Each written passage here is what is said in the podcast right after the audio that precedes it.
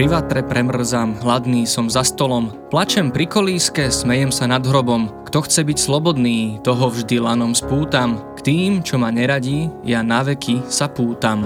Toto je len niekoľko veršov z balady Françoisa Saviona, ktorá údajne najvýstižnejšie popisuje psychické ochorenie s názvom Hraničná porucha osobnosti. No veď posúďte, odborná literatúra medzi jej charakteristiky radí emočnú nestálosť, nejasné predstavy o sebe a svojich cieľoch, intenzívne a nestále medziľudské vzťahy a chronické pocity prázdna.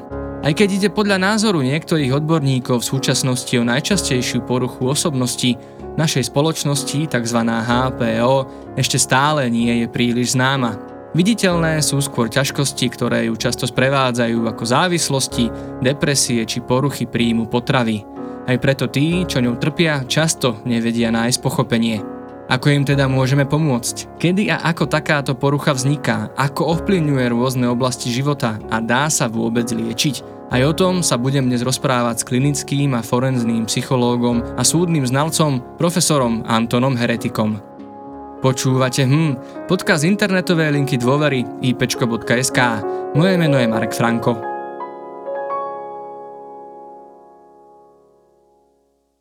A mne je nesmiernou cťou, že v našom podcaste môžem privítať pána profesora Antona Heretika. Dobrý deň a vítajte. Dobré ráno. Tak, pán profesor, ja začnem možno trošku slovíčkami, pretože ešte sme v našom podcaste sa nevenovali poruchám osobností. Keby ste nám mohli vysvetliť, že čo to znamená porucha osobnosti a keď možno budem troštička slovíčkáriť, znamená to, že je v našej osobnosti ako v človeku niečo porušené?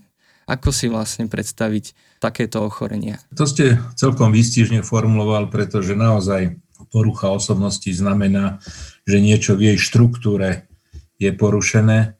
Povedané úplne jednoducho, niektoré naše osobnostné črty ako keby boli nadmerne rozvinuté a iné zase nedostatočne.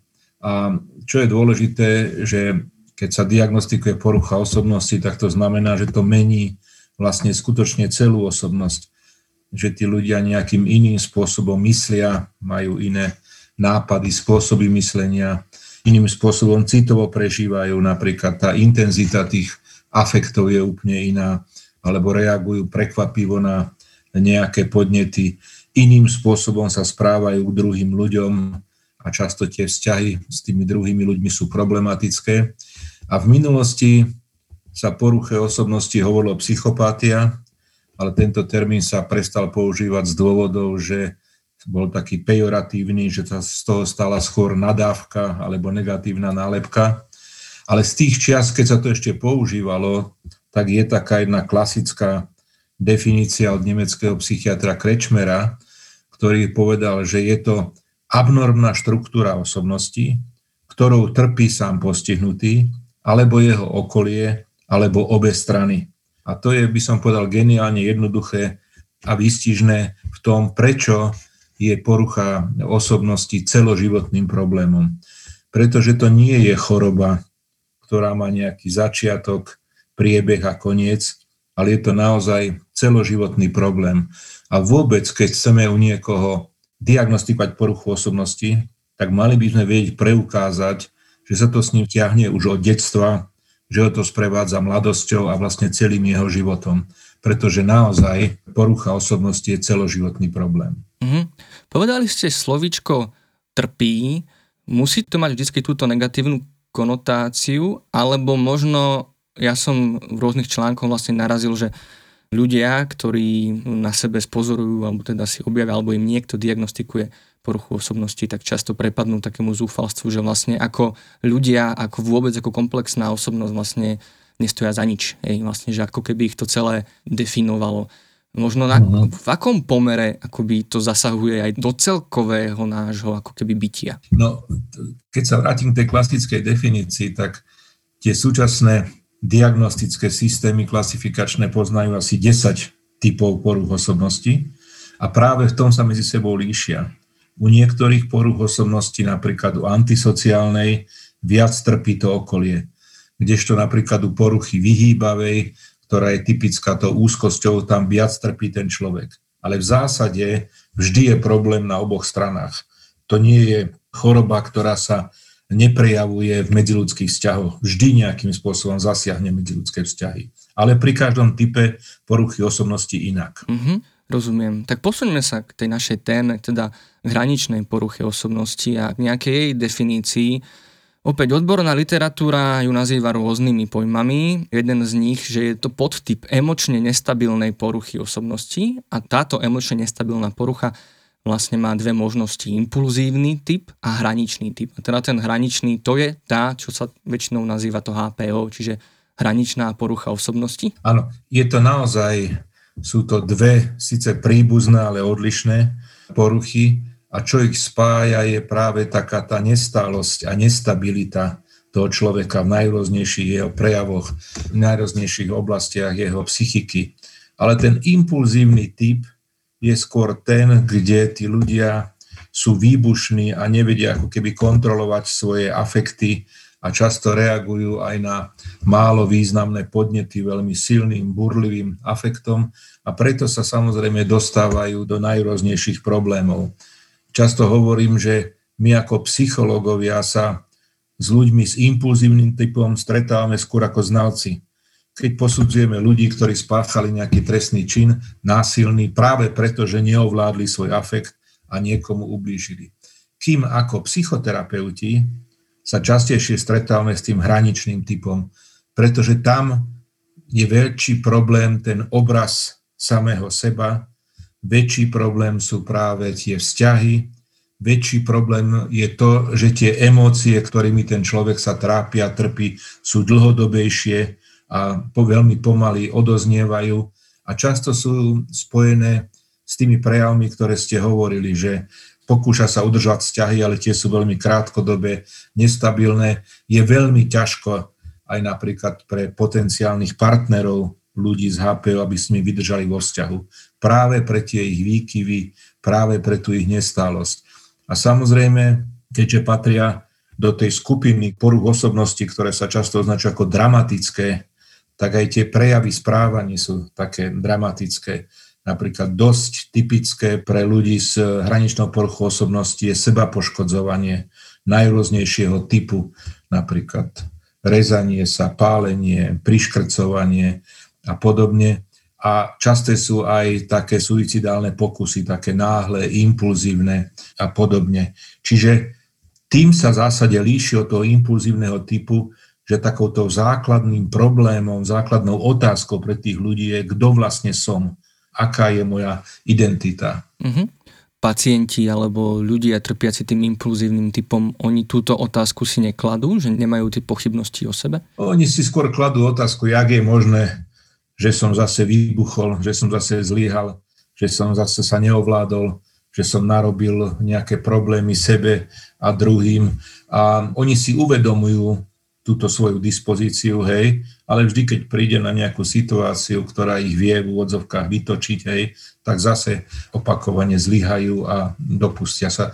Kedy si sa tomu v minulosti hovorilo, že explozívna, že to sú ľudia, ktorí majú taký sklon k výbuchom, hlavne teda hnevu.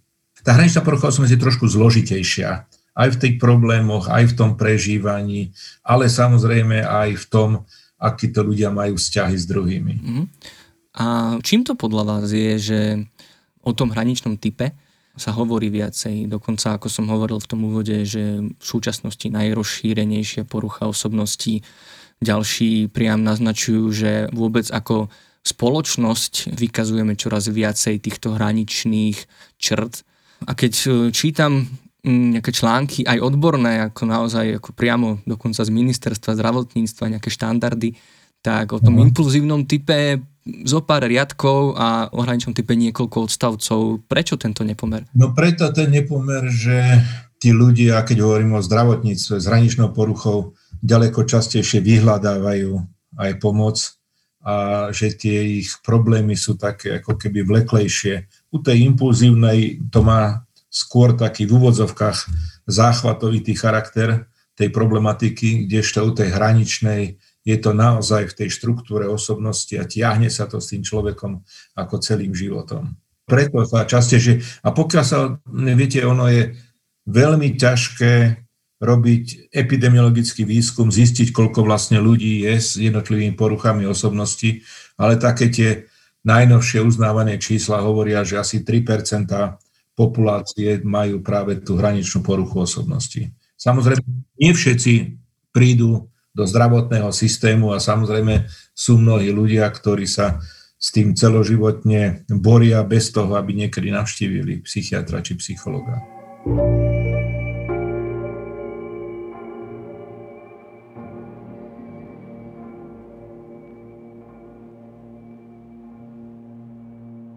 Takže ideme sa teraz už venovať teda tomu hraničnému typu, tej hraničnej poruche osobnosti. Hovoríte, že to je naozaj od detstva. Ako to teda vzniká? Je to biologicky dané, alebo výchovou v rannom, alebo v neskoršom detstve?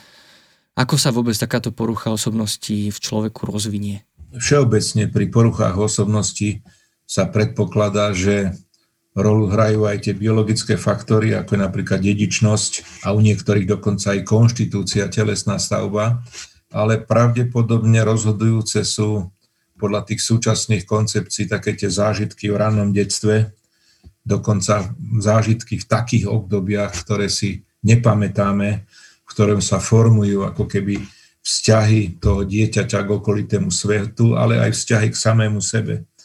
A existuje veľa takých dosť zložitých teórií o tom, že práve v istom období toho ranného vývinu okolo toho roka alebo medzi rokom a dvom sa udejú také veci, kedy ten človek začne mať problém so vzťahom s druhými ľuďmi, ale aj so vzťahom k sebe. Napríklad jeden z takých základných problémov a preto sa aj volá hraničná, je mať také hranice vo vzťahoch, vzťahoch blízkosti a odstupu.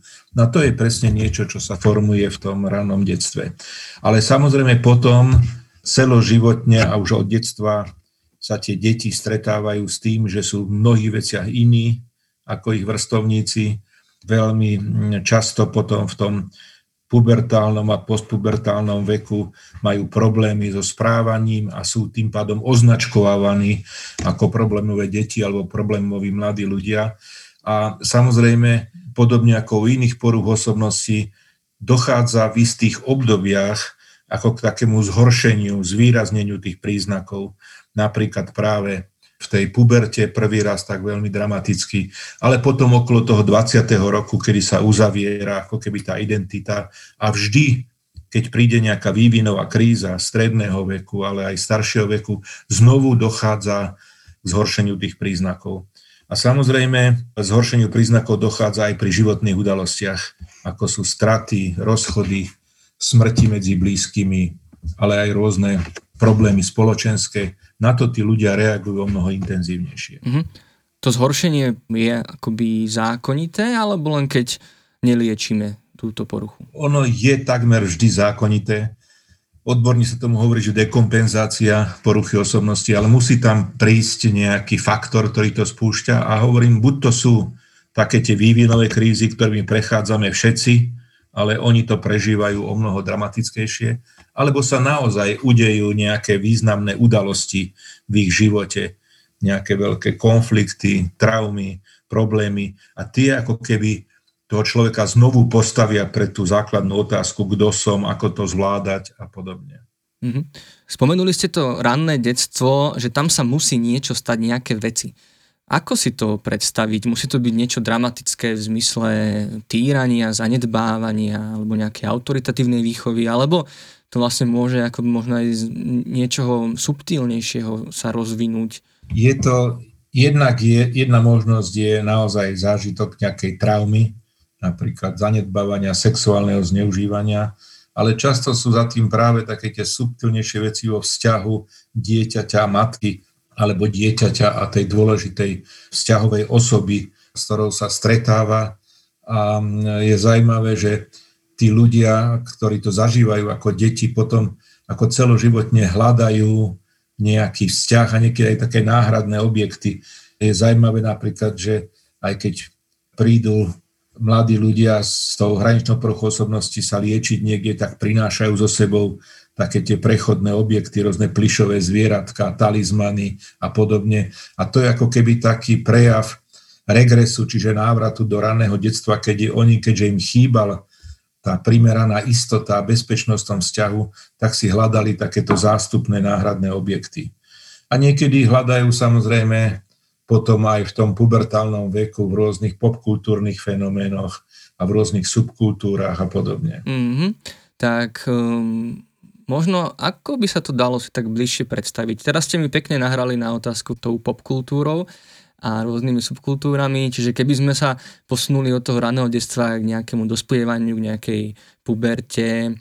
Ja to nechcem príliš zjednodušovať alebo nejako stereotypizovať, ale akoby to sú také tie, prepačte, že nevychované a také depresívne, odete v čiernom deti a ktoré idú týmto smerom a ako by sa snažili zaujať pozornosť a sú nahnevané na celý svet? To je jedna časť toho, naozaj eh, ich častejšie nájdeme medzi príslušníkmi takých subkultúr, ako je punk, emo, gotik a podobne.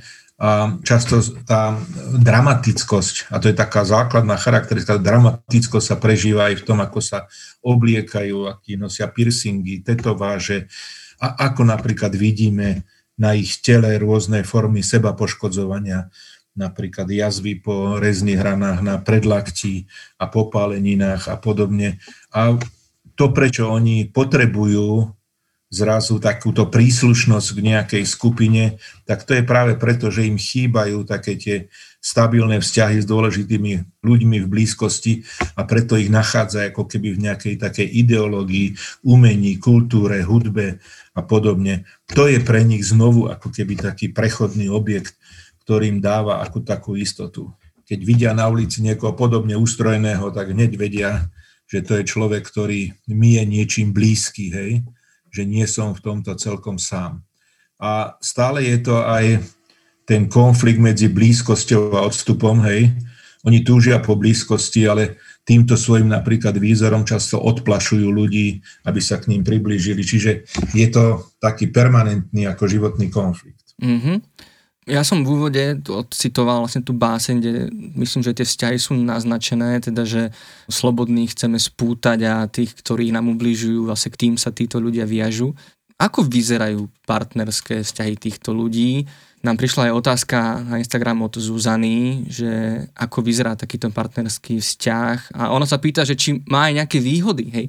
Možno ak sú tí ľudia ako ste spomínali, dramaticky, že to asi má také turbulentné prejavy, ale zároveň existuje u nich aj akoby taký extrémny prejav lásky, že dokážu byť akoby naozaj, že milujúci? No, tá Vionová báseň trošku odráža taký základný obranný mechanizmus, typický pre hraničnú poruchu, ktorý sa volá splitting alebo štiepenie, pretože títo ľudia vždy tak oscilujú medzi takými extrémami, napríklad druhých ľudí obdivujú, hej, alebo ich zhadzujú, alebo ich milujú, alebo ich nenávidia. A často tie prechody sú také veľmi, veľmi rýchle a náhle, to je ten základ tej nestability. A preto oni môžu byť v začiatkoch pre potenciálnych partnerov atraktívny ako niekto zvláštny, originálny, nezávislý, umelecky štilizovaný, No ale postupne v tom vzťahu tých partnery zistia, že sa to týka nielen ich postoja k svetu dospelých alebo k mainstreamu, ale sa to týka aj vzťahu k nimi. A keď zažívajú také opakované výkyvy a turbulencie a schádzania sa, rozchádzania a prejavy lásky a v zápäti nenávisti, tak nakoniec majú tendenciu vycúvať z tých vzťahov, pretože je to pre väčšinu ľudí príliš komplikované a príliš náročné. Čiže platí tvrdenie, ktoré som našiel, že málo kedy uzatvárajú manželstvo, že naozaj nie sú schopní alebo nevedia si udržať dlhodobý vzťah a záväzok? Áno, samozrejme ešte taká všeobecná poznámka, ono trošku záleží aj od intenzity tých jednotlivých symptómov, hej, pretože aj tá hraničná porucha môže byť buď hĺbšie alebo skôr pličie zasahujúca do tej osobnosti, ale u tých takých naozaj jadrových, hlbokých hraničných poruch osobnosti, tak tam ten vzťah nevydrží k tomu, aby napríklad uzavreli nejaký záväzok, nejaké manželstvo a podobne, pretože väčšinou skončí tým, že ten druhý partner z toho vycúva, lebo je príliš unavený a príliš, dajme tomu, zhrozený z toho, aké náročné je súžitie s tým človekom. A tí ľudia z hraničnou poruchou osobnosti to nerobia nejako cieľene, aby tých ľudí trápili, nerobia to z nejakej zlomyselnosti a nedostatku morálky, ale proste, že to inak nevedia tých vzťahoch, len v tých výkyvoch medzi tými dvomi extrémami.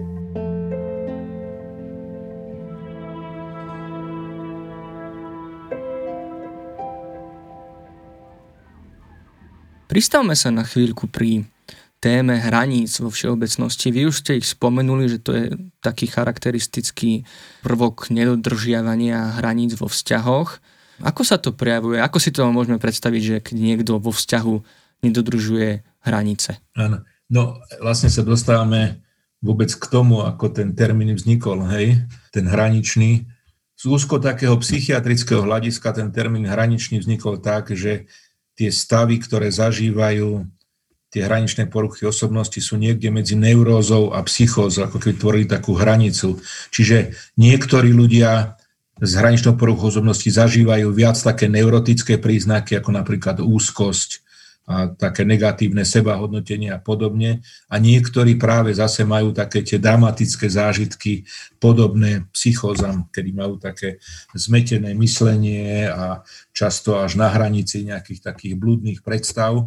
A to je vlastne jeden výklad jeho termínu hranica.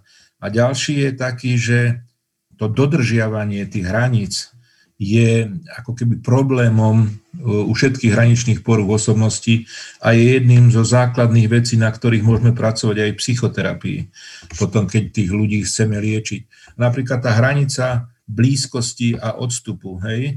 V jednom okamžiku prejavujú málo takých pozitívnych, nežných citov a držia si ako keby chladný odstup, hej, a v zápäti, keď cítia nejaký nával pozitívnych emócií, tak nerešpektujú, čo si o tom myslí ten partner a prekračujú tie hranice. A rovnaký problém je aj v tých hraniciach medzi tým, čo je také bežné, banálne, konvenčné a čo je ich z hľadiska ako nepriateľné a nie sú ich ochotní akceptovať. Niekedy to prirovnáva k tomu, že hranice nás v mnohom obmedzujú a limitujú, ale zase dávajú nám aj pocit istoty a bezpečia. A to je niečo, čo týmto ľuďom tak strašne chýba. Pozrite sa, v histórii vidíme, že nedodržiavanie, nerešpektovanie hraníc a ich porušovanie vedie k vojnám a k opakujúcim sa konfliktom v histórii. A rovnaké v menšej miere platí aj vo vzťahoch ľudí s hraničnou poruchou osobnosti. Tým, že opakovane prekračujú hranice emočné, myšlienkové druhých ľudí, tak majú tie vzťahy také komplikované a často priamo také ako konfliktné. A zaujímavé je, že únikom z toho často je, že tí ľudia sa hľadajú a často nachádzajú sami seba práve v takom rizikovom extrémnom správaní, ako je spomínané seba poškodzovanie, ale aj rizikové správanie, ako je promiskuita sexuálna, alebo rizikové rôzne prejavy v športové v úvozovkách a podobne. Čiže práve v takých extrémnych situáciách, keď prekračujú hranice, ako keby konečne pocítili, že sú to oni, že sú sami sebou, pretože tým aj unikajú z takého častého zážitku, ktorý mávajú ľudia s hraničnou poruchou osobnosti, a to sú pocity nudy a pocity prázdna, ktoré potom vedú k hľadaniu nejakých extrémnych zážitkov. Máte možno aj nejakú radu, ako sa naučiť rešpektovať hranice? Pretože mám pocit, že v našej spoločnosti akoby taký podtón rôznych správ a obrazov je, že hranice sú na to, aby sa prekračovali. Už v rôznych formách, podobách môžeme hovoriť o komfortnej zóne, o výkonoch. Naozaj proste, keď je nejaká hranica, tak mali by sme sa jej minimálne dotknúť. Ako mali by sme zistiť, kde je. Mm, ono sa to presne v tých vzťahoch potom ako keby tak nešťastne môže odraziť, že nerešpektujeme možno aj také banálne priania e, svojich blízkych a to je akoby aj tá hranica, alebo keď niekto povie nie, tak máme potrebu ho presviečať. Ako sa možno naučiť, alebo ako si tak správne nastaviť tú úctu k hraniciam, možno aj vlastným, aby sme sami seba netlačili do, do niektorých situácií, v ktorých nechceme byť, ale hlavne k tým hraniciam nášho okolia. No jeden z takých prístupov k vôbec hraničnej poruchy osobnosti je taký tréning empatie a tréning toho, čo sa volá mentalizácia. A ten odborný termín sa používa na to, ako porozumieť vlastným emóciám a potrebám a ako porozumieť potrebám a emóciám tých druhých. A práve e, ľudia s hraničnou poruchou osobnosti toto ako keby v sebe nemali dostatočne vyvinuté. A vidíme to, že základom je to, ako nás v tom rannom detstve vedú tie dôležité postavy nášho okolia, napríklad pri riešení konfliktov. Vždy hovorím, že detské pieskovisko je také miesto, kde sa ľudia učia riešiť konflikty, pretože okolo sedia rodičia kaučovia a kaučujú ich, či majú požičať kýblik alebo praštiť po hlave, lebo to je jeho kýblik. Čiže toto je napríklad jedna vec o tom, že tými dlhodobými podnetmi a vplyvmi sa učíme, ako rešpektovať hranice tých druhých. A vidíme to napríklad aj vo veľa problematikách, napríklad práve problematike sexuality a sexuálneho zneužívania. Ako naučiť deti povedať nie na prekračovanie hraníc zo strany iných detí alebo dospelých, hej, ako povedať jasne a zretelne a možno asertívne čo je mi príjemné a čo je mi nepríjemné, čo chcem a čo nechcem. To všetko sa dotýka problematiky hraníc. Navyše ešte v psychológii je taká veľká téma, že máme také hranice medzi tým, čo si uvedomujeme, čo je vedomé a medzi celou tou oblasťou nášho nevedomia a nevedomých motivov. Mm-hmm. Spomenuli ste rôzne sprievodné javy alebo príbuzné ťažkosti, ktoré sa teda objavujú u pacientov s hraničnou poruchou osobností ako napríklad seba poškodzovanie, ja som spomenul aj závislosti a poruchy príjmu potravy. Ďalšia z otázok na Instagrame od Petri znie, že či môže byť nepodchytená HPO brána k iným poruchám. Ja doplním jej otázku, že aká je tá súvislosť? Vlastne HPO vyvoláva tieto ďalšie ťažkosti, alebo prídu tie iné problémy naozaj až keď dlhšie, alebo teda niekoľko rokov neriešime vlastne ten základný problém HPO? No v zásade platí to, že primárna je tá porucha osobnosti, pretože tá je našim celoživotným sprievodcom pri riešení rôznych situácií, ale na druhej strane práve preto, že sa ten človek s hraničnou poruchou osobnosti často ocitá v takých pre ňoho neriešiteľných situáciách a samozrejme si to vyčíta, kritizuje sa a prežíva veľkú neistotu, tak potom sa objavia to, čo sme nazvali dekompenzácie, napríklad také úzkostne depresívne stavy a potom sa objavia napríklad aj tie samoražené myšlienky a sklony. A čo sa týka tých iných problémov, ktoré sa volajú že komorbidné, teda spolu sa vyskytujúce s poruchou osobnosti, tak samozrejme závislosti od psychotropných látok zase prinášajú nejaké extrémne zážitky, ktoré tomu človeku z HPO, ako keby povedali, aj toto si ty, aj toto môžeš zažiť, toto ťa nejakým spôsobom oslovuje a samozrejme potom často to nekončí experimentovaním, ale ne, vznikom nejakej závislosti. A rovnaké problémy sú aj v tých ďalších formách rizikového správania, napríklad z hľadiska sexuálnej promiskuity. A keď sa vrátim k tej Petrinej otázke, že či môže viesť k iným poruchám? Teda je možné, aby mal niekto viacero porúch osobností? Nie, viacero porúch osobností, no niekedy sa používa termín zmiešaná porucha osobnosti, keď viaceré z týchto desiatich kategórií sú jedného človeka, ale v tomto prípade hovoríme o komorbidite, to znamená, že u človeka, u ktorého teda celoživotnou výbavou je tá porucha osobnosti, sa objavia práve pod vplyvom tých vývinových kríz alebo životných udalostí tie príznaky aj niečoho iného, napríklad najčastejšie tie úzkostne depresívne príznaky alebo problém so závislosťami. Napríklad vami spomenuté poruchy príjmu potravy, hej, tiež sú takým extrémnym eh, experimentovaním s vlastnými hranicami toho, čo je ešte možné, pokiaľ je možné schudnúť, ako je možné zmeniť svoj spôsob stravovania, životný štýl a podobne. Mhm. Ale naozaj nejaký prechod alebo prerod do diagnostikovanej a klasifikovanej inej poruchy osobnosti je asi nemožný, aby sa možno z hraničného pacienta stal napríklad narcistický pacient alebo takéto akoby úplne, že... No, viete, e, narcistický, ktoré spomínate, patrí do tej skupiny, ktoré sa volajú že dramatické poruchy osobnosti, kde patrí práve tá hraničná, narcistická, histrionská, hej, také, ktoré sú aj tomu okoliu nápadné svojimi prejavmi.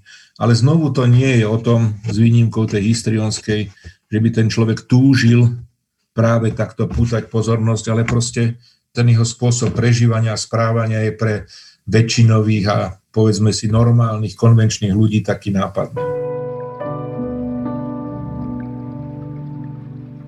Tak ja sa možno teraz spýtam, že ako to rozoznať, možno aj pre vás ako odborníkov, že ide o HPO, či je to ľahké, ťažké, či sa to skrýva pod tými inými ťažkosťami, diagnózami. A možno aj pre lajkov, že či je vôbec šanca, alebo či je vôbec ich úloha samozrejme zisťovať, že či má niekto poruchu osobností. Dá sa to vidieť? No práve na to sú asi dobrí tí odborníci, klinickí psychológi a psychiatri, aby nepodľahli takému halo efektu, že keď je niekto v čiernom a má piercing v nose, že je to automaticky hraničná porucha osobnosti, ale ísť ďalej potom po tých zážitkoch a potom prežívaní. A práve preto je potrebné také veľmi kompletné psychiatrické klinické vyšetrenie alebo psychologické vyšetrenie, kde v mnohých tých testových metódach, ktoré si dávame do našej batérie, sa odrážajú potom také tie typické znaky tej hraničnej poruchy osobnosti. A navyše v niektorých tých obdobiach aj vznikne problém tej tzv. diferenciálnej diagnozy. Je to hraničná porucha osobnosti, alebo napríklad je to začínajúca psychóza, napríklad schizofrénia. No vždy, keď niekto taký s veľmi problémovým myslením a správaním vo veku okolo 20 rokov príde za nami, alebo je poslaný nejakými svojimi blízkymi, tak vždy musíme uvažovať aj o tých iných možných poruchách. A tam napríklad aj veľmi pomáha tá priebehová charakteristika, keď vidíme, že s tým človekom sa to tiahne celý život. Od detstva, hej, bol nejakým spôsobom zvláštny, mimoriadný, ale v súčasnosti je to také zvýraznené. Uh-huh. A môže to aj sám tento klient, pacient rozoznať, ako napríklad depresia má nejaké znaky, kde človek si môže po chvíli uvedomiť, že áno, to bude depresia alebo akoby to Nikto vnímanie... nepríde do psychoterapie s tým, že viete, ja mám hraničnú poruchu osobnosti, liečte ma, ale prichádzajú s tým, že trpím na depresie alebo na úzkosť, alebo opakovane moje vzťahy končia tak debaklovo, hej, alebo vidím, že moje myšlienky vracajúce sa na samovraždu, alebo to, že sa pravidelne nejakým spôsobom seba poškodzujem, vždy prídu s nejakými ako keby prejavmi a pre nás je dôležité rozpoznať, že za tými prejavmi je práve tá štruktúra osobnosti. Mm-hmm. Ja sa hneď posuniem možno k téme e, vzťahu takéhoto pacienta s terapeutom, ale ešte predtým by som sa chcel opýtať, že vy ste vraveli teda, že tí ľudia si to neuvedomujú. Vedeli by ste priblížiť možno, že ich perspektívu, že ako uvažujú možno v tých rôznych konfliktných situáciách alebo pri nejakých tých životných rozhodnutiach, ako oni vidia svet. Dá sa to nejako pomenovať? No, znovu sa vrátime k tomu, že prečo prichádzajú, dajme tomu do terapie, hej, že prichádzajú skôr kvôli tým príznakom, ale veľmi dôležitá je tá motivácia. Či prichádzajú s tým, že rodičia to s nimi nevedia vydržať a dotlačia ich k tomu, aby navštívili nejakého psychiatra alebo psychologa, alebo ich partner povie, buď začneš chodiť na terapiu, alebo sa s tebou rozídem. Čiže to je jedný druh motivácia. Druhý je, že ten človek si sám uvedomuje nejakú svoju zvláštnosť, odlišnosť prežívania a chce s tým niečo robiť. Má teda motiváciu pracovať na tej zmene.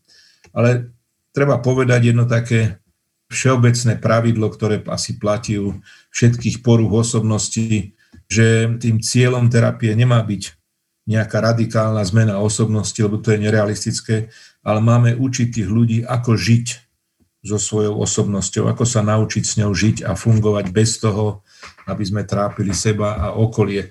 Čo je úplne iná paradigma, ako keď povieme, my ťa vyliečíme z tejto a tejto poruchy. ľudia majú často takú predstavu, jak sme s tým začali, že je to choroba, ktorá má svoj začiatok, koniec, ktorá sa dá vyliečiť, ale keďže toto je vlastne celoživotný problém, tak je otázka skôr, ako sa naučiť s tým celoživotným problémom žiť. Mm-hmm. Tak a keď sa to chytím a akoby skúsime sa porieť na koniec toho, že či sa to dá vyliečiť. Ale hovoríte, že nie. Ale... No ešte tak, aby som to spresnil. No my sa s ľuďmi s hraničnou poruchou osobnosti stretávame v takých rôznych eh, settingoch. Napríklad IP je zamerané na krízovú intervenciu, čiže tam sa dostane do kontaktu s nimi, keď práve sú v akutnej kríze, napríklad sa seba poškodzujú alebo uvažujú o samovražde a tam ide o to zvládnutie toho akutného ohrozenia, ktoré to má. Potom môžu byť eh, liečení aj pre iné psychiatrické problémy alebo pre somatické a tam sa robí taká tzv. podporná terapia, kde tých ľudí chápeme, podporujeme, snažíme sa do nich cítiť a podobne, ale keď chceme naozaj niečo s týmito ľuďmi urobiť, prispieť k ich zmene a k lepšiemu životu, tak potom ale musí ísť o systematickú psychoterapiu. Väčšinou dlhodobú, často s takým otvoreným koncom, nevieme, ako sa vyvinie a podobne. A keď ste sa spýtali na ten vzťah, tak e, samozrejme psychoterapia je liečenie vzťahov. Ale treba povedať, že ľudia s hraničnou poruchou osobnosti sú najnáročnejší klienti našich praxách a že by sa do ich terapie mali pustiť len skúsení a zrelí psychoterapeuti. A aj tak platí, že každý terapeut si musí zvážiť, že koľko ľudí s hraničnou poruchou osobnosti si vôbec zoberie do starostlivosti, lebo je to tak extrémne náročné. Pretože aj v tom vzťahu terapeutickom sa prejavujú presne tie črty, ten človek napred terapeuta obdivuje a pokladá ho za všemocného, omnipotentného, ale behom ešte to istého setenia ho môže začať zhazovať, kritizovať, odmietať spoluprácu. Často nedodržiavajú hranice napríklad toho, koľko trvá jedno sedenie, aké sú termíny, ako sa to financuje. Snažia sa prekračovať osobné hranice toho terapeuta, napríklad tým, že napriek dohode mu volajú o polnoci a rôzne takéto prejavy. Čiže práve preto si treba uvedomiť, že tá terapia hraničných pôsobností je náročná hej, a že ak chceme naozaj niečo významnejšie dosiahnuť, tak to má byť dlhodobý proces. Mm-hmm. Kristýna sa nás pýtala, že ako im týmto ľuďom pomôcť, keď podľa jej názoru existuje stigma aj medzi odborníkmi.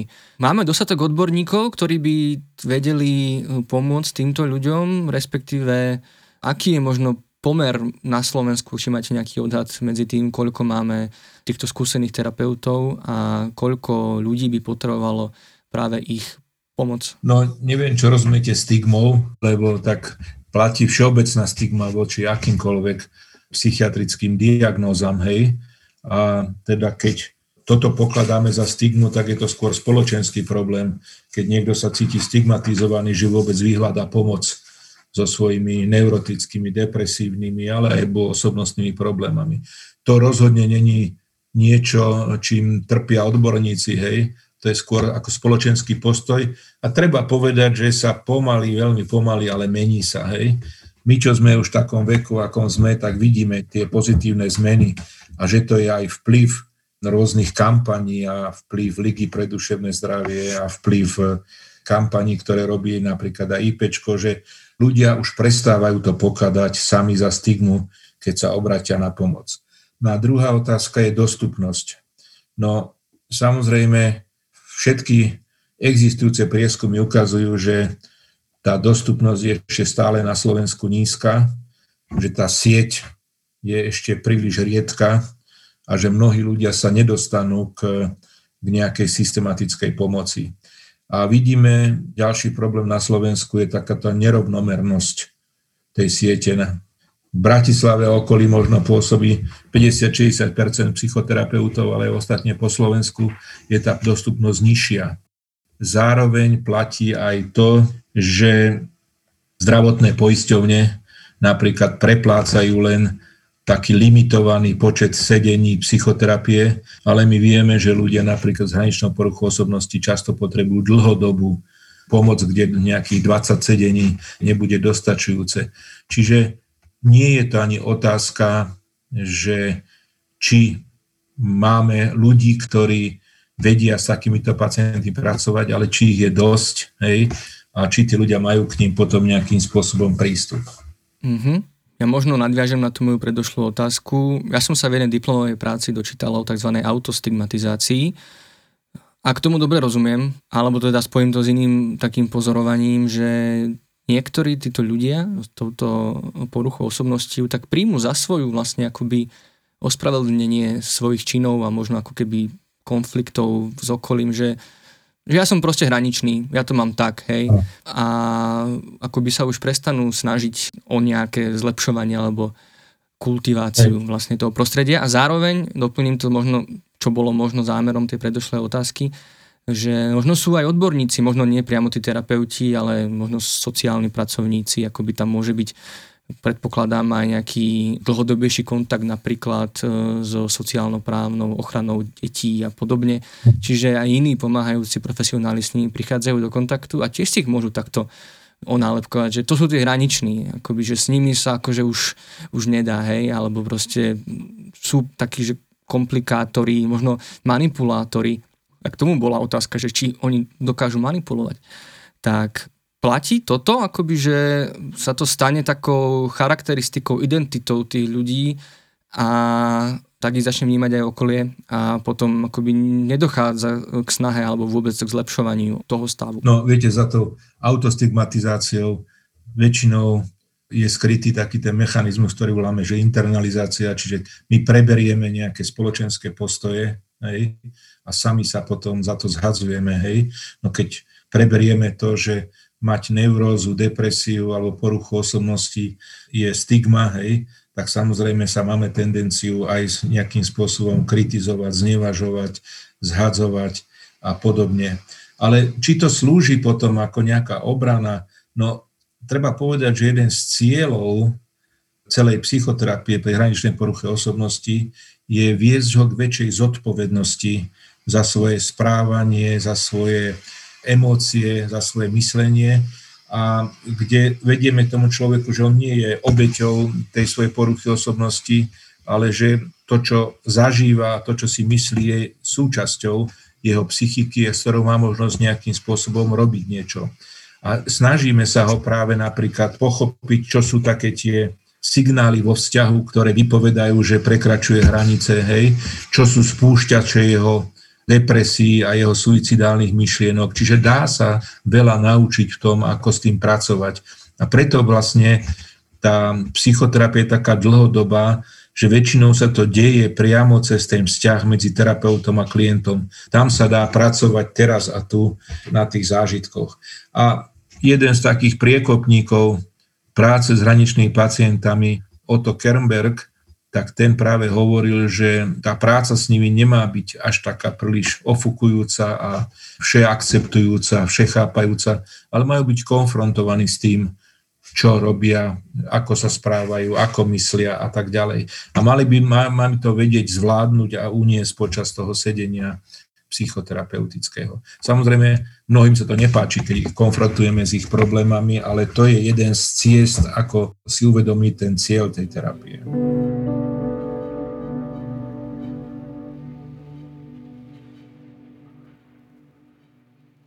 Hovorili ste o tých spúšťačoch, tie rôzne prejavy, depresie, seba poškodzovanie, alebo pokusy o samovraždu. To je nejaká reakcia, možno na nejaké odmietnutie, alebo, lebo jedna z tých charakteristík je, že permanentný alebo stály pocit osamelosti alebo strach z opustenia. Hej, že ako náhle oni ich to premkne, čo môže byť aj veľmi banálna situácia nejakého odmietnutia nejakej e, bežnej veci, okamžite je to vyhodnotené ako odmietnutie a tým pádom samota a opustenosť a výčitky a vlastne to, na to zmiernenie tej vnútornej bolesti príde akoby takáto reakcia, že možno v seba ubližovaní a podobne? No, ono, to seba ubližovanie môže tiež plniť viacero funkcií pre toho človeka, hej.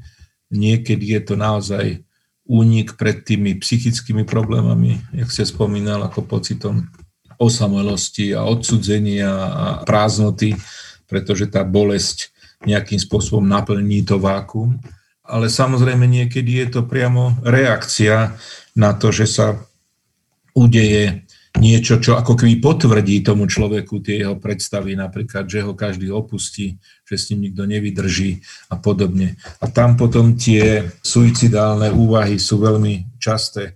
A ešte je veľmi dôležité, keď sme pri tom v tej psychoterapii, na jej začiatku urobiť dobrý kontrakt, to znamená dobrú dohodu medzi terapeutom a klientom o tom, na čom sa bude pracovať a na čo bude myslieť. A súčasťou tohto kontraktu je aj dohoda o suicidálnych myšlienkach, že okamžite, keď ten človek má nejaké suicidálne myšlienky alebo skloní to aplikovať, má to priniesť do tej terapie, má o tom hovoriť, majú to preberať a podobne. A že platí tá zásada, že počas tej terapie nemajú experimentovať napríklad so seba poškodzovaním, s drogami a podobne. Mm-hmm.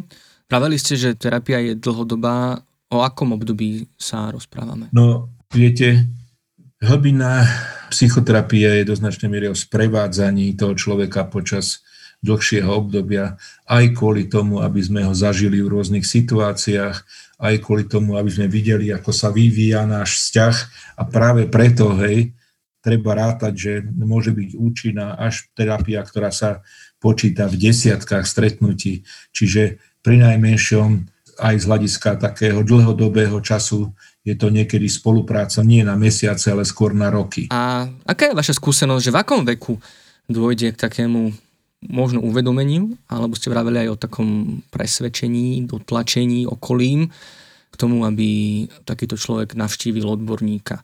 Je taký nejaký moment v živote, kedy dôjde k tomu, že človek si uvedomí, že potrebuje pomoc? E, no viete, presne to je to, že deti a tí pubertálni jedinci si často nepovedia, že proste na to sú tu psychológovia a psychiatri, hej, mal by som sa na nich obrátiť, aj keď predsa len to povedomie sa zlepšuje od tých detí, však to vidíte aj v klientele vášho IPčka, že a v klientele mnohých liniek istoty pre deti, že predsa len už si uvedomujú, že sa niečo deje a že potrebujú s niekým o tom hovoriť ale väčšinou a často teda, a možno, že aj v lepšom prípade, k tomu tie deti dovedú práve rodičia alebo nejaké dôležité autority v ich živote. A až neskôr tom období okolo tých 20 rokov, tak tam častejšie sa stáva, že tí ľudia sa rozhodnú sami vyhľadať nejakú pomoc, napríklad aj po tých opakovaných skúsenostiach s nejakými zlyhaniami v tých partnerských vzťahoch.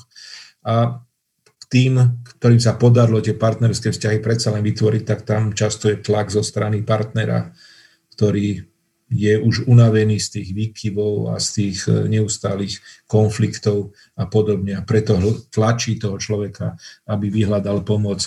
Ale dôležité je, že či sa podarí vlastne zmotivovať toho človeka s hraničnou poruchou osobnosti pre nejakú dlhodobú spoluprácu.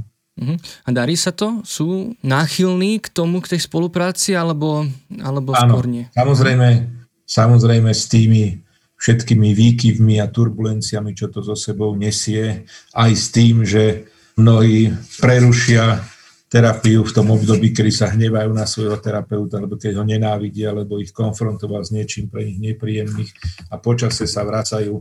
Ale poznáme samozrejme aj hraničných pacientov, ktorí proste striedajú terapeutov, pretože nikdy nenajdu toho ideálneho, správneho, toho všemocného a končia tie terapeutické vzťahy takouto ich devalváciou a odchodom a vyhľadávaním niekoho iného. Preto ako jednu prvých otázok sa pýtame našich klientov, že čo už majú za sebou v tejto oblasti. No keď som už šiestý terapeut, a ten klient mi hovorí, že ja som jediný, ktorý mu môže pomôcť, tak to je pre mňa varovný signál, o ktorom musím s ním hovoriť. Uh-huh. A máte nejaké odporúčanie alebo radu práve pre týchto pacientov, klientov, pacientky a klientky? Ako možno vnímať toho terapeuta, aby presne nedochádzalo k týmto turbulentným, alebo takým tým náhlým odchodom a spáleným mostom, že možno dá sa ich? Tam nepomáha žiadna rada, mm. tam pomáha len to, ako si ten terapeut s tým klientom dohodne ten kontrakt, hej, a ako spolu zvládnu, nielen ako terapeut, ako spolu zvládnu práve tie výkyvy počas toho vzťahu. Terapeut má byť natoľko zrelý a má byť schopný zvládať vlastné pocity, to čo voláme protiprenos, na to, aby sa necítil urazený, dotknutý, znehodnotený, preto vie, že to je problém toho klienta. Ale samozrejme, nevždy sa tomu dá vyhnúť, že, že ľudia s hraničnou poruchou osobnosti predčasne odchádzajú z terapie a hľadajú inú pomoc. Používajú sa v liečbe aj psychofarmaká? Áno. Každopádne však e, hraničná poruchosť sú často aj v opatere e, psychiatrov a tie psychofarmaká sa používajú hlavne na zvládnutie takých tých akotných stavov, buď úzkosti, alebo depresie, alebo keď je nejaká hrozba nejakého impulzívneho konania, tak existuje celá škála liekov, ktoré umožňujú zmierniť tie príznaky ale stále platí to univerzálne pravidlo, že lieky otvárajú dvere do duše pacienta, ale niekto musí vstúpiť. Čiže vždy aj tá farmakoterapia má byť podporená pri najmenšou tou podpornou psychoterapiou. Mhm, čiže keď sa niekto spolahne iba na lieky, netreba tam očakávať nejaké zásadné výsledky. Treba očakávať, treba očakávať realisticky, hej, že to zmierni tie aktuálne ťažkosti, hej, ale netreba očakávať, že to zmení tú osobnosť.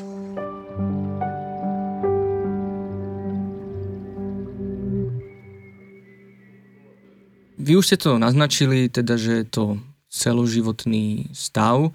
Niekde som sa dočítal, že doslova, že je to liečiteľné. Teraz je otázka, čo znamená slovo liečiteľné, ale možno dá sa to akoby dostať pod kontrolu? No, to je to, o čom sme už spolu hovorili, že my sa snažíme doviesť toho klienta k väčšej zodpovednosti za to, čo robí, a aby on nahliadol tú súvislosť, hej, že tým, že on niečo predsa len zmenil vo svojom správaní k druhým alebo k sebe, sa v jeho živote niečo aj zlepšilo. A že je schopnejší napríklad, že je funkčnejší v štúdiu, v práci, prípadne aj v tom vzťahu. A to je vždy ako nádej, No a dodávanie nádeje vždy patrí k tomu. Nikdy nepovieme klientovi, že vám sa nedá pomôcť. Samozrejme, pracujeme na to, aby ten človek aj tú nádej mal. Aby mal aj dôveru nielen v toho terapeuta, v terapiu, ale v seba. Že môže sa nejakým spôsobom zmeniť. Uh-huh. A môže byť ten konečný, konečný stav, opäť možno nie úplne vhodné slovo, ale taký realistický výsledok dlhodobej terapie je aj to vlastne, že ako keby tie prejavy boli nebadateľné, že možno človek ani už nepotrebuje mm, v nejakej situácii povedať svojmu okoliu, že má takúto poruchu a ako keby ospravedlňovať to svoje správanie. A to je ešte možno podotázka, že či je to dobrá stratégia, že mali by sme, možno pri niektorých poruchách alebo pri niektorých problémoch sa to tak vníma, že je to fajn povedať svojmu okoliu, že mám takýto problém. Odporúčili by ste to aj v takejto situácii, aby to možno nielen to najbližšie, ale aj také širšie okolie vedelo o tomto probléme a možno, na to sa spýtam potom, prispôsobovalo svoje správanie tomuto človeku? No, to je práve o tej blízkosti, hej. To znamená, s kým sa chce človek zdôveriť s tým, že má nejaké psychické ťažkosti a chodí k psychiatrovi alebo psychologovi. Samozrejme to odporúčame, aby tí najbližší ľudia o tom vedeli, hej, chodiť tajne do psychoterapie, tak ako aby o tom partner nevedel, je vždy ako problém, lebo skôr či neskôr sa to aj tak prejaví a je to ďalší problém vo vzťahu. Čiže po tejto stránke je dobre, keď tí ľudia vedia, že ten človek chce niečo zmeniť, chce na sebe pracovať, že investuje svoj čas a peniaze, že proste má záujem, motiváciu po nejakej zmene. Mm-hmm. Ale ten výsledok teda môže byť taký, že už to veľmi minimálne alebo takmer vôbec nezasahuje do, do bežného života. Lebo veľ, jeden akoby z mýtov, keď sú články o tomto, tak sa vraví, že dlho bolo také presvedčenie, že je to neliečiteľné.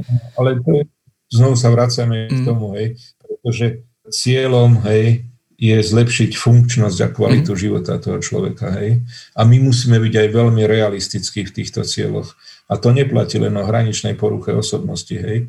Kto si myslí, že psychoterapiou vylieči schizofréniu alebo demenciu alebo nejaké ťažké poruchy, tak proste není odborný, není realistický. A do istej miery to platí aj v tomto prípade. Lenže tu máme ďaleko väčšie šance ako pri tých spomínaných poruchách, že naozaj môžeme keď sa to bude pozitívne vyvíjať, zlepšiť tú funkčnosť a kvalitu života toho človeka. Uh-huh. A ako teda možno by malo pristupovať to okolie tomuto človeku? Môže mu pomôcť? Dá sa niečo robiť pre toho človeka? A zároveň hovorili ste o tom vzťahu terapeuta a klienta, že terapeut mm, by mohol byť aj taký konfrontačný. Uh-huh.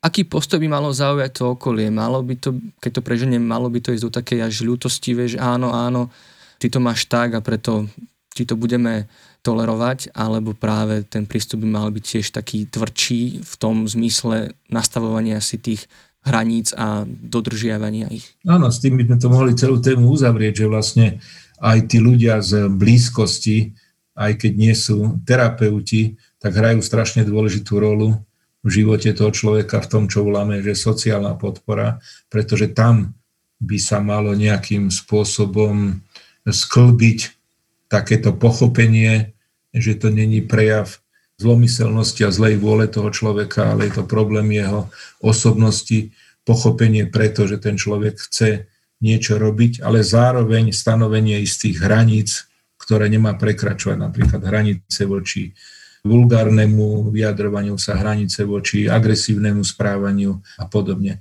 To musí byť jasne stanovené. A ten človek musí vedieť, že keď bude tieto hranice opakovane prekračovať, tak ten vzťah skončí. To je podobný princíp ako pri domácom násilí. Mm-hmm. Tak, ja si myslím, že sme na konci. Možno len taká záverečná otázka pre niekoho, kto možno len v nedávnom období mu bola diagnostikovaná táto porucha, sú nejaké veci, ktoré môže začať už hneď teraz robiť, alebo jeho okolie mu môže navrhnúť, aby začal pomaličky, ale isto príjmať ten svoj stav samého seba, aký je a aby vlastne mohol dôjsť k zlepšeniu a vyššej kvalite života. Sú nejaké takéto ako keby rýchle odporúčania rady? Rýchle nie sú nikdy, ale čo je teda ako možnosť je taká väčšia otvorenosť vo vzťahoch a rozprávať o tom a zároveň pozbudzovať ľudí vo svojom okolí, u ktorých vidíme, že sa trápia s nejakými takýmito ťažkosťami, aby vyhľadali odbornú pomoc pri najmenšom kvôli tej diagnostickej stránke, aby sme proste nežili v domnení, že máme nejakú ťažkú psychickú poruchu, ale neobrátili sa na nikoho, kto by mi o tom niečo viac povedal. Čiže vždy je to ako taká rovnováha medzi tou dôvernosťou vo vzťahe k druhým a tou realistickosťou, kto mi vlastne môže pomôcť. Uh-huh. A ja som ešte objavil jednu zapadnutú otázku, že aké sú prognózy, respektíve, že či to ovplyvňuje nejako starobný dôchodok? starobný dôchodok. Nie, starobný dôchodok to neovplyvňuje. Málo kto, alebo prakticky nikto nie je v invalidnom dôchodku, hej, pre poruchu osobnosti. A samozrejme, keď je človek schopný pracovať a väčšina ľudí sa musí byť schopná pracovať a naučiť sa so svojou osobnosťou tak žiť, aby mohol plniť také základné funkcie, tak to nemá žiaden vplyv na starobný dôchodok. Pán profesor, ďakujem vám veľmi pekne za váš čas a aj za tieto veľmi odborné a užitočné informácie. Verím, že budú aj pre našich klientov a klientky a samozrejme poslucháčov a posluchačky užitočné. Teda ďakujem vám ešte raz veľmi pekne a prajem vám veľa zdravia a všetko dobré. Ďakujem za pozvanie a prajem IPčku, aby pokračovalo tej prospešnej činnosti, ktorú robí a teší ma, že mnoho mojich študentov je zapojených do jej činnosti, že tam získavajú svoje prvé skúsenosti. Majte sa. A mne neostáva už nič iné, len zopakovať už povedané a pripomenúť, že aj s témou porúch osobnosti či priamo HPO sa môžete obrátiť aj na našich vyškolených odborníkov a odborníčky na linkách dôvery ipčko.sk, krízová linka pomoci a dobrá linka. A ak by ste si chceli prečítať celú spomínanú baladu Françoisa Viona, nájdete ju v popise. Zároveň ďakujem Viktórii, Natálii, Zuzane, Petre, Petrovi, Kristíne a Ľubici za podnetné a inšpiratívne otázky.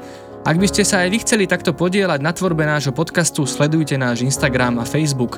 Pre finančnú podporu môžete zasa využiť portály Patreon a Darujme.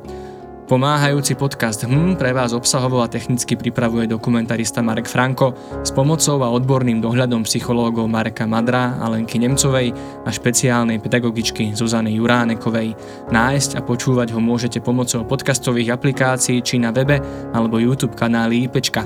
Ďakujeme za to, že nás počúvate a za akúkoľvek vašu pomoc, ktorá nám pomáha pomáhať. Teším sa na vás pri ďalšom dieli a dovtedy nezostávajte sami.